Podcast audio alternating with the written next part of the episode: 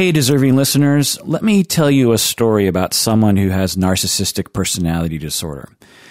This is a profile of a semi real person, and I've changed a number of the details to mask their identity. If this person were to hear this, they would not even recognize themselves. So, uh, so that's you know that's the common practice for us therapists. So, but you know, I'm describing I'm describing actual events, if that makes any sense. Okay. So he grew up in an alcoholic family. His childhood was very rough. His parents were too busy or too distracted to give him any attention or any love. So he turned to sports and grades as a way to gain attention from other people, including his family. But he never really felt good about himself. In fact, deep down, he had extremely low self esteem, like really, really low self esteem, like deep, deep shame. He hated himself. But he was good at sports and he knew how to get people to like him. So he distracted himself with he distracted himself with sports and and also by being entertaining to other people. He was the clown. He was the good boy. But when he was home, he was easily hurt and he was often very moody and very distant. And if someone in his family made fun of him, he really was hurt easily and he would think about it day and night. And he would react very badly when people teased him. And he spent a lot of energy making sure that no one could tease him. So he made sure that his hair was perfect, that his outfits, that his outfits were just right, and he also adapted by leaning into the ridicule at times somewhat. So he started wearing uh, weird outfits. That way, if someone made fun of him, he knew that his fashion sense was just better than the average person. He had developed a sense of superiority in other areas too. In sports, he was often the best player, and he took a lot of pride in that. But at home, he didn't get a lot of pride and he mostly felt invisible. He felt the constant tension between his parents. They would get into violent arguments sometimes, and sometimes his father would disappear for several days without any explanation. So after a while, he decided he would just stay in his room most of the time. Sometimes he would console his mother as she drank herself to sleep at night. As a teenager, he eventually got a girlfriend, and they fell madly in love. They talked about their love as if their love was the only love that ever existed. They were both really popular at school, and they both really loved to be on stage. But as with most high school romances, their relationship ended in a, in a very dramatic fashion. One night she got drunk at a party and she got together with his best friend, and he was devastated and he broke up with her. He was deeply humiliated he felt completely blindsided by this. He it didn't make any sense to him. It was just mind boggling. At first, he didn't even believe it happened, but after a while, he, it finally sunk in. And yeah, he just felt humiliated and upset, and he couldn't sleep at night. His mind was racing. He couldn't stop thinking about her. Sometimes in the middle of the night, he would descend into panic and fear. And he would cope with this by jogging around the neighborhood, as a way of distracting himself from his from his terrifying fear. He felt untethered to the world. He felt like he wasn't really connected to his life anymore. He went to Instagram and posted a, a number of pictures that related to his deep pain and his despair and his anger at his ex girlfriend. And people responded online to him. And that gave him some consolation. But it was short lived.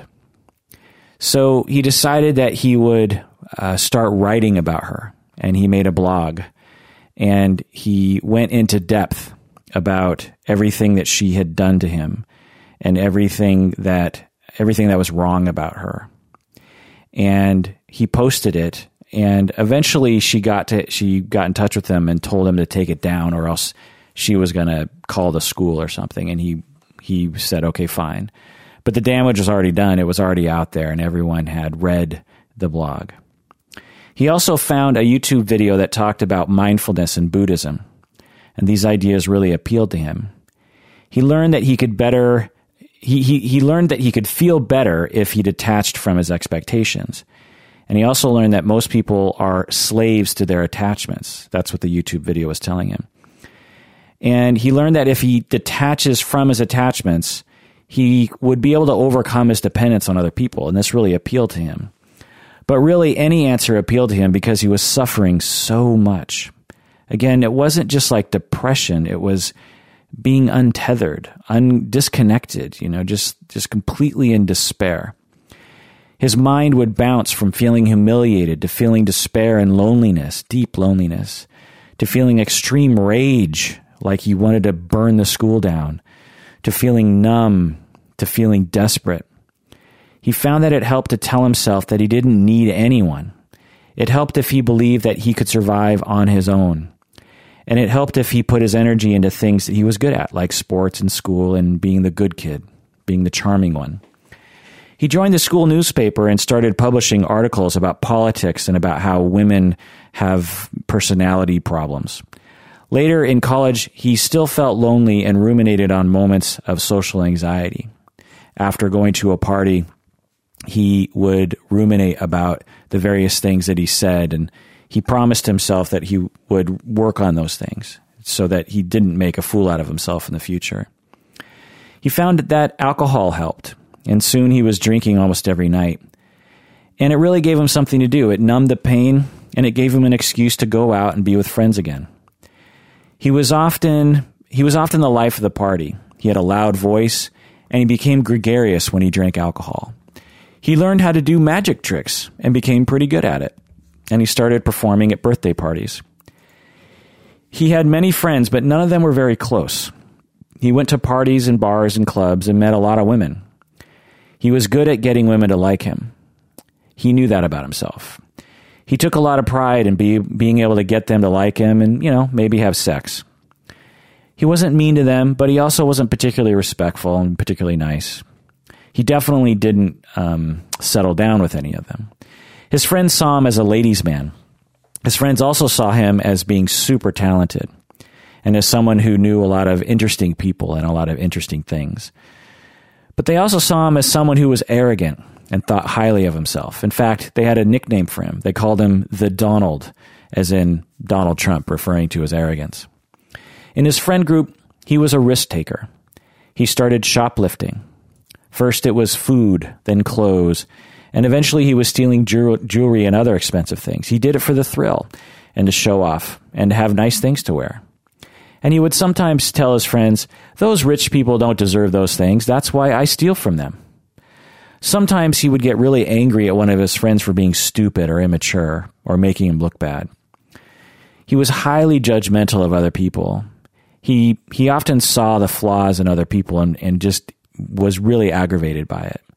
And he told all of his friends about, you know, this person or that person and how this person had that flaw and that person had that flaw. And his friends often agreed with him. They, they saw him as someone who could really read people. These flaws really aggravated him. It made him very angry. Occasionally, he would get really drunk and express his deep anger about other people. And other times, he would get really drunk and express his deep love and attachment uh, for some of the women that he was dating. But when he woke up the next day, he wouldn't feel the same way. He wouldn't feel anger and he wouldn't feel deep love. He just didn't feel anything. And sober minded, he thought, he thought of himself as someone who didn't need relationship. He saw dependency as being weak. That wasn't for him. Women often told him that he was really hard to figure out. And he seemed to attract women who were highly emotional and sometimes unstable. And he developed a viewpoint that women were generally overly emotional and generally inferior. He wouldn't say inferior, but that's basically what he felt. And he also found that some women, some women, women were just psycho. It had been a long time since he'd seen his family. His family was, you know, in the past. They were sources of pain for him, so he'd, he'd rather just avoid them. So he moved across the country to a new city early in his adulthood. And for his career, he had big aspirations. He wanted to be the best trial lawyer in the world. he had seen lawyers on TV and in movies, and he just thought that looks like a great job. So he went to law school and he studied really hard, like really hard. His entire life was law school. He, it was that's all he did. He spent all his time on campus and he, he, he met with his professors and he developed a lot of mentor relationships with his professors, particularly the director of the program. He also spent a lot of time in the gym. He really didn't want to gain weight like some of his friends did in college. One of his friends got an internship at a prestigious law firm and he was really jealous of his friend, but he didn't admit it. And internally, he compared himself to his friend. He thought, I'm a better student than he is. Why does he get the internship and not me? And he was really resentful of it. And he eventually began to talk shit about this friend at school. And he, his friends could tell that he was envious of the other guy. So, but he didn't know that they knew. And he started working really hard and using his charm to network better. He really wanted that internship at that firm. And everything he did was focused on that goal. People would ask him to go out, and he'd say, Nope, got to study. And, um, you know, he would meet a woman at a club, and she would say, Hey, let's hang out. And he'd say, Nope, I got to, I got to study. Sorry. You know, I, I have more important things to do. And eventually he got the internship and he was elated, genuine happiness. And his friends saw him happy and, and thought, wow, I'm so happy that he's happy. And he took everyone out to dinner at an expensive restaurant, very lavish, uh, to celebrate getting the internship. But after a few weeks at the internship, he found that the position was not as great as he thought it would be. The lawyers at the firms treated him like he was a peon, and he realized that he was just a lackey and there were rumors among the interns that the firm rarely promoted interns to higher positions.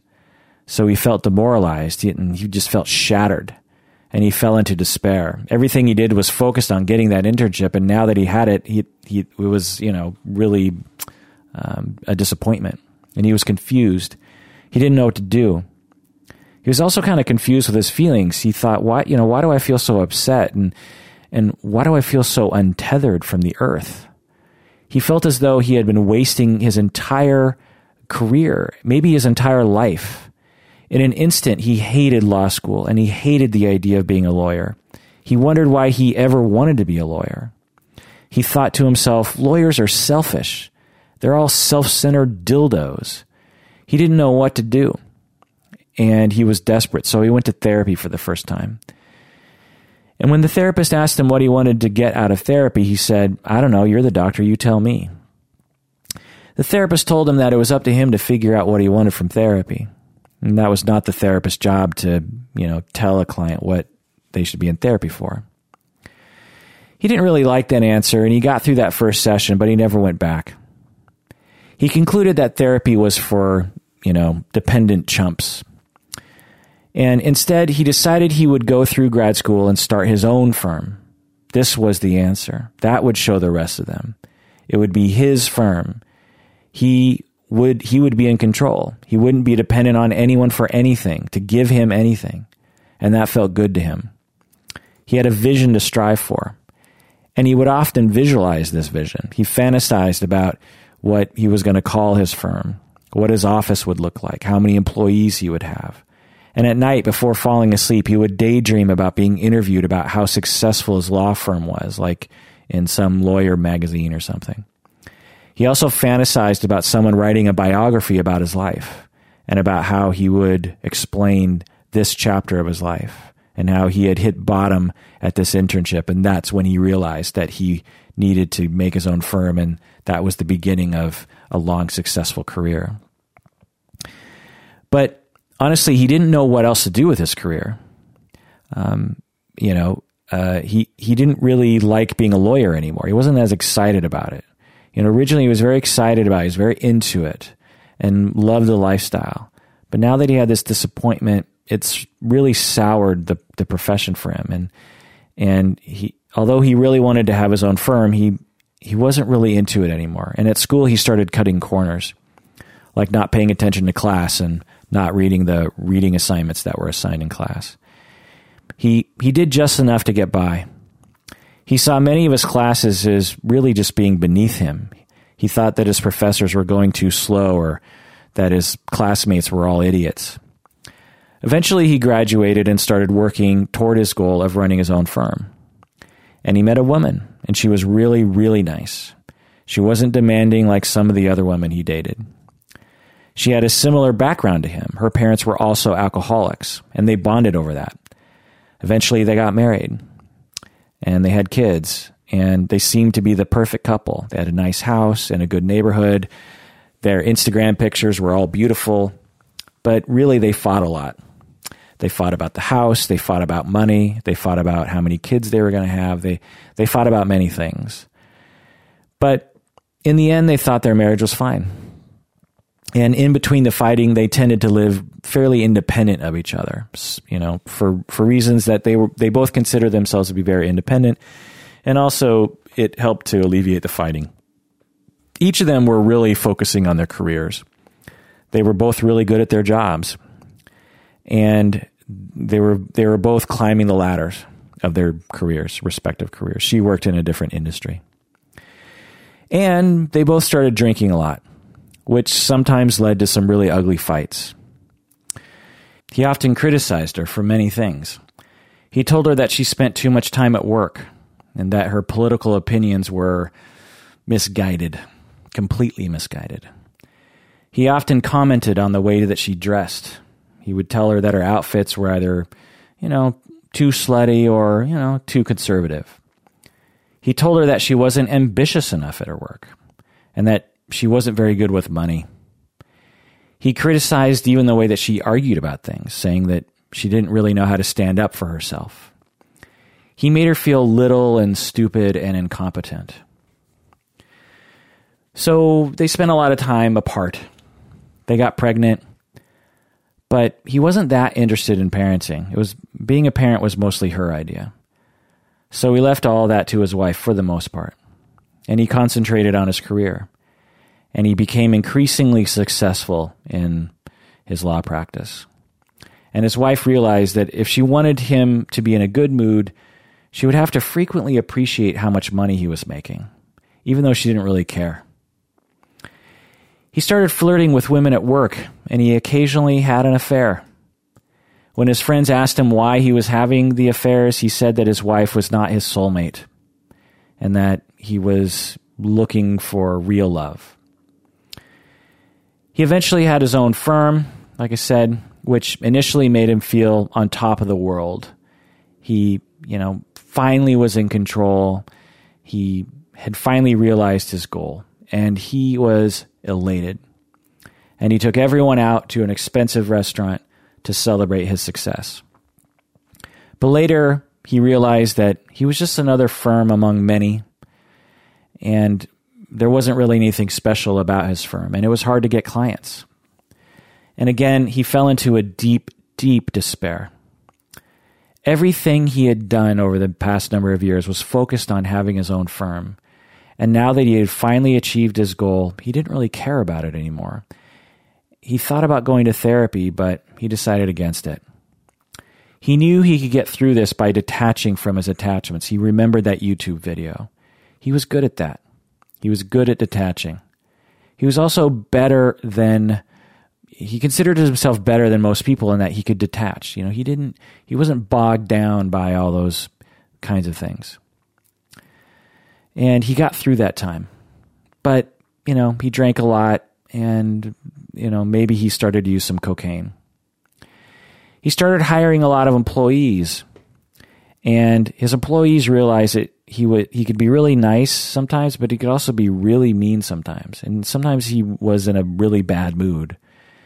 You always knew what kind of mood he was in, and they everyone learned to gauge his mood for self-preservation. He also made a lot of promises to empl- to his employees, telling them that if they did a really good job and if they were loyal to his firm, he would reward them very, very, very well. He really knew how to incentivize things. But a lot of the promises that he made were impossible for him to follow through on. For example, he couldn't make everyone, you know, a partner, for example. And he was often very stressed with his work.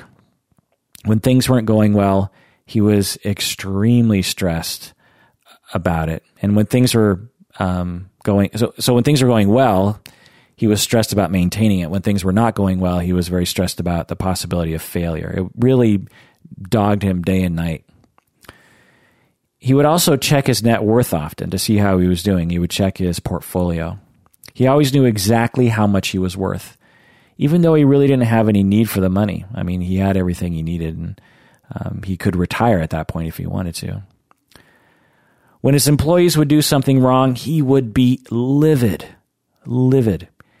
He would immediately call them and tell them to meet him in his office.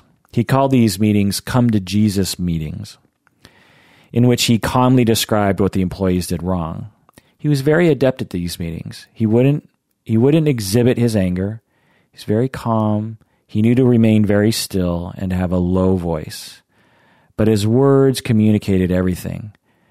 And his employees would be extremely intimidated by these meetings. His employees would sometimes cry in these meetings.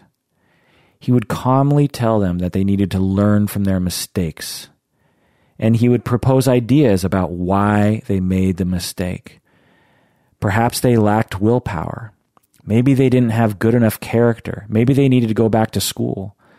Maybe they needed him to mentor them. Some employees quit because they felt belittled by him. But many stayed because they saw him as a genius and they learned to accept his occasional criticism and the way he would belittle other people. Plus, he knew so many important people. They needed to stay close to him because he could make or break their career. And the one that stayed were the ones who were loyal to the firm, and he considered this very important.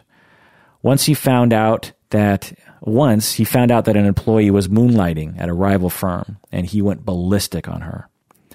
He told her she she had a choice. She could either quit this other firm or he would destroy her career.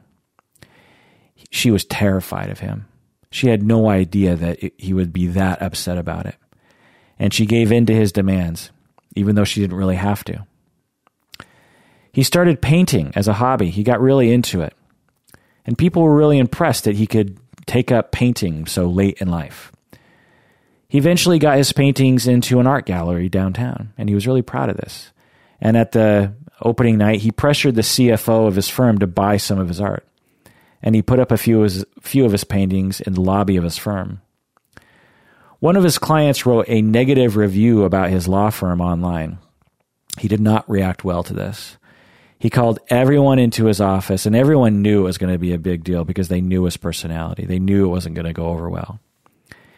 And he demanded that everyone figure out how to deal with this crisis. And although a lot of the other people didn't consider it a crisis because, you know, one bad review isn't that big of a deal, they knew that they couldn't say that because he would bite their head off. So they proposed a lot of ideas, and one employee suggested that they sue the client, this former client, for libel. He loved that idea and told them to run with it, and he dedicated a lot of resources to suing that person for libel. At home, there was still a lot of distance and occasional conflict. He spent a lot of time in the garage. He drank and or smoked pot, and he worked on his paintings. He didn't really have a particular style in his paintings. He tended to mimic other styles of other painters. But he would never admit that. He would claim that he, he, he had his own style and that they, these paintings just emerged from his soul. When people asked him what his paintings meant, meant, he never really knew what to say, so he would often just make something up he would mimic that too. He would watch YouTube videos of other artists talking about what their pieces meant, and he would develop a kind of repertoire of responses, but none of them really resonated with him. In fact, he thought everyone was just being a big phony. He thought that all artists and all creative people were just making shit up. His, his wife learned to be a buffer between him and the kids. She often felt like he was just one of the children instead of having a partner in parenting. She often felt like he was trying to compete with the other children for her attention. And whenever he was talking to the children, she made sure she was always right there to mediate because he often said things that were not good, you know. When she tried to talk with him about it, he would say that she was too passive as a parent or too liberal as a parent. But over time, he learned that it was just best to leave the parenting to her. I mean, that's woman's work anyway. He had more important things to do. Eventually, after a number of years, his wife met another man at work and they had a, an affair and they fell in love. Without warning, because she knew that if she talked with him about it, he would go ballistic. So she spent a number of months planning to leave him. And she uh, one day served him the divorce papers and moved out with her family. She knew that she, she was afraid that he might, I, I don't know what. Well, she moved out and he was shocked. And he was so angry. I mean, he thought the marriage was perfect. Again, as in other moments in, of crisis in his life, he felt completely untethered. He was in complete despair, not depression. Depression is different. Depression is kind of like an acceptance for for what's happening and you're sad about it. That's not what he felt. What he felt was distress and despair and emptiness. And again, being untethered, like unconnect, disconnected, not kind of like he wasn't real anymore. He was, he was invisible again. He felt deep humiliation and he worried about what um, other people would think about him, that his wife would leave him because he had painted this world of perfection. People thought his his life was perfect, the perfect mansion on the hill, the perfect law firm, the perfect dress, the most beautiful wife, the most beautiful kids. And now all of that was coming, you know, it was just shattered. And again, he would pace around at night in utter panic. He didn't want her to leave him. He didn't want to be humiliated. He didn't want to be alone. And he desperately tried to get her back. He was willing to give up everything to get her back. He even went to therapy again, and this time he really opened up. In therapy with his therapist, he talked about his life and he often blamed his wife for their past conflicts. And he sometimes insinuated that the therapist didn't really know how to help him. And the therapist thought this guy was really a piece of work. But she was intimidated by him, so she didn't really confront him on a lot of things, and she let him talk a lot. His friends told him to just, you know, just forget your ex wife and find a new life. But he really couldn't imagine a life without her. So he begged his wife to come back, and he begged his wife to tell him what he needed to do to get her back. He told her about all the work he was doing in therapy, and that he realized how much he had hurt her over the years. He completely handed himself over to her. She was surprised to see him this way. She thought he didn't really care about her. But now he was showing that he really did care, which was surprising to her. Her friends told her to move on, forget about him. But there was still something that drew her back to him. He, he was sort of a magnetic person. And so she ended the affair and moved back in with her husband. And soon after that, he ended therapy and their relationship turned to normal. And the story goes on from there. So that's one possible profile of someone with narcissistic personality disorder. There are many different profiles. That's that's one of probably a hundred that I could come up with, but I think it fits. A, you know, a very common profile of someone with narcissistic personality, and and it's a typical one I think for my region of the world. And on the internet, uh, there are different stories. There are often descriptions that don't really encapsulate what I understand to be narcissistic personality disorder. And as a result of all these really poor descriptions, because I'm guessing as you're listening to me describe this, you're like, huh, that isn't exactly what I thought narcissistic personality disorder was, unless you actually know, because you might actually know someone like this and know that they have, you know, that personality disorder. Um, but for people who don't really know, you might think like, well, that's not what I thought narcissistic personality disorder. Because if you if you look on the internet, what you think narcissistic personality disorder is is a girl who likes to take a lot of selfies. Because half of the articles, that's the picture they have. They have a lot of girls with taking pictures, you know, a lot of selfie things. or they'll have like these super extreme cases like Charles Manson or something. But the fact is, is that people with narcissistic personality disorder are regular people. And um, you know, they don't end up in prison for mass murder. the vast, vast majority of them.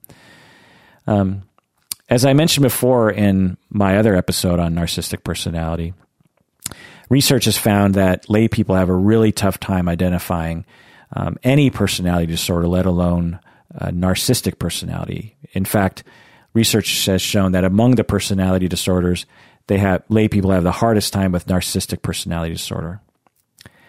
And research has even found that um, clinicians often fail to recognize it as well. It's it's a really difficult thing to understand, and yet it's one of the most commonly dis- described and discussed personality disorders on the internet. But I have only come to understand it after years and years, you know, 20 plus years of studying it, experiencing it, reflecting on it, treating it, talking about it. And and I still have a hard time really grasping it. It's a tough, you know, you have to understand personality and development and culture and um, normal ranges of narcissism. It's a very hard thing. And it's frustrating to see so much bad information on the internet, um, and frankly, in a lot of training programs. I mean, there are people who graduate from training programs who probably have talked about narcissistic personality disorder like kind of in one class, which, you know, is not unusual given the amount of topics that a training program has to hit on. But honestly, I, I think that training programs should spend a lot more time on personality disorders because I would guess that most clinicians have a have a client with narcissistic personality disorder at least a few times a year, if not way more often than that. But they often don't know it because they don't know how to recognize it. And even even if they do know how to recognize it, they don't know how to treat it. I mean, I've heard experienced clinicians announce like declaratively that it's impossible to treat someone with narcissistic personality disorder, which just isn't true. I mean, it's not easy, but it's definitely not impossible. I mean, if you don't want to treat them, that's fine. That's just your preference. Or if you don't feel like you're competent to treat them, then that's also fine. No, you know, there's nothing wrong with that. But that's not evidence that it's impossible to treat the disorder. So anyway, that's that's my little rant on that. But um, having said that, there are people out there that I fully respect. Otto Kernberg still with us, uh, wonderful genius, and uh, where I get um, really a lot of my conceptualization and understanding of narcissism from. Um, anyway, so this is part two of my deep dive into narcissistic personality disorder. Um, I just finished part one, and that was over five hours long. Uh, I and even and even though it's five hours long, I recorded th- those five hours over the span of like a week because I had to write and think and record and write and you know I, I couldn't just ramble for five hours. You know I had to. So so uh, this is these these two episodes on narcissistic person these two deep one deep dive spread out over two two episodes. And each one i'm guessing are going to be you know 5 hours long. The first one is definitely 5 hours. I'm guessing this this part's going to be maybe even more. I don't know. It just takes a really long time to describe narcissism. And I've been prepping for this topic for many years. So I have a lot of things to say. And there's a lot of things in the media worth commenting on, you know. Does Kanye West have have narcissistic personality disorder? Does Donald Trump? This kind of stuff. And um, you know, how do you treat it? What's the history? What did Freud say about it? You know, um, what's the difference between histrionic and narcissistic and borderline and antisocial and complex PTSD? Like, there's just so many different things to think about. And since I'm fairly, since I'm a fairly comprehensive podcaster, I can't help but to just talk and talk and talk and, and have my, you know, notes that, um, are, my notes are almost 100 pages long, uh, for this episode. So, anyway, Welcome to the Psychology in Seattle podcast. I'm your host, Dr. Kirk Honda. I'm a therapist and a professor. This episode is just for patrons of the podcast, so if you're listening to this and you're not a patron of the podcast yet, this episode will end before the rest of the content goes on. If you want to hear the full episode, you have to become a patron of the podcast by going to patreon.com. That's patreon.com. When you become a patron, you get access to hundreds of deep dives and patron exclusive episodes. uh, on various topics. I've done other episodes on histrionic, on antisocial, borderline, and and a lot of other topics. And also, when you become a patron, you should know that you don't have to listen to most of the commercials. And also remember that a portion of your pledge goes towards various charities that we support.